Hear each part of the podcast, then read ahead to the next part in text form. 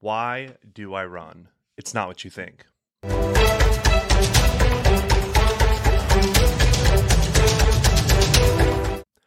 Running is a fitness hobby many people engage in. About 50 million Americans, or 15% of the US population, participate in some form of running or jogging, according to a 2020 report from the Sports and Fitness Industry Association. Just a quick look online for your local town's running schedule will show a surprising amount of local 5Ks, 10Ks, or even full or half marathons going on almost year round. So, why is it so popular?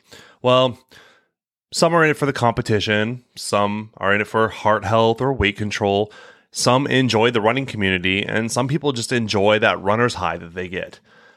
So, why did I add dedicated running into my routine for the last nine weeks, and why will I continue to do so? Was I competing? No. Was it for heart health or weight control? No, but those are good benefits. Was it for the community? Absolutely not. I run alone. Um, was it for a runner's high? No, I have never felt that. And I think that that's probably a myth.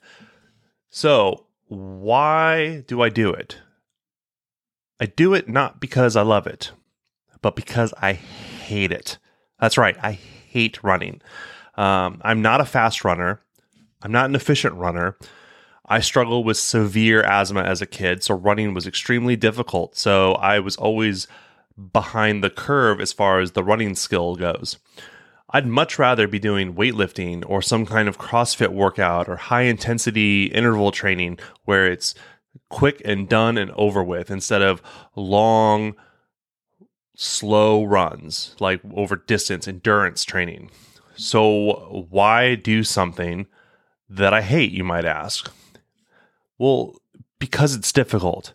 And doing things that are difficult, things that make you go outside your comfort zone, help to build resilience and mental toughness. By creating controllable difficulty in your life, running, dieting, things like that, you can build a form of calluses in your mind, as Navy SEAL David Goggins would say callus your mind. These calluses make you stronger so that when life throws difficult things at you, and trust me, it will throw difficult things at you, you've built up a barrier, a muscle, a protection against those difficult things in life. In the ancient world, and even today, uh, monks are a prime example of the building of calluses through asceticism, the denial of food and comfort. This is to build themselves up mentally so that they can resist even greater struggles in the future. It's like building up a muscle in a workout. They've, they've built up the the ability to resist, the ability to be uncomfortable, so that when life becomes uncomfortable, and it inevitably does, they are that much stronger in the face of that adversity. For me, running is a form of asceticism or discipline, a way to train myself in the difficult and unwanted, so that when something truly difficult occurs, I am that much stronger and able to deal with it and rise above it. I will not be defeated by that difficult thing. every run, every mile, every time I lace up my running shoes, every 4 a.m. wake up to run is another rep to build up not my physical body, but my mental discipline. I would encourage everyone to do something difficult or challenging every day. Go for a run, wake up early, even log off of social media for the day if that's if that's your thing. That's the thing that that preoccupies your time. Log off of it. Go outside your comfort zone and do the difficult things, whatever those things are that are difficult for you, those things that you hate, the things that you don't want to do.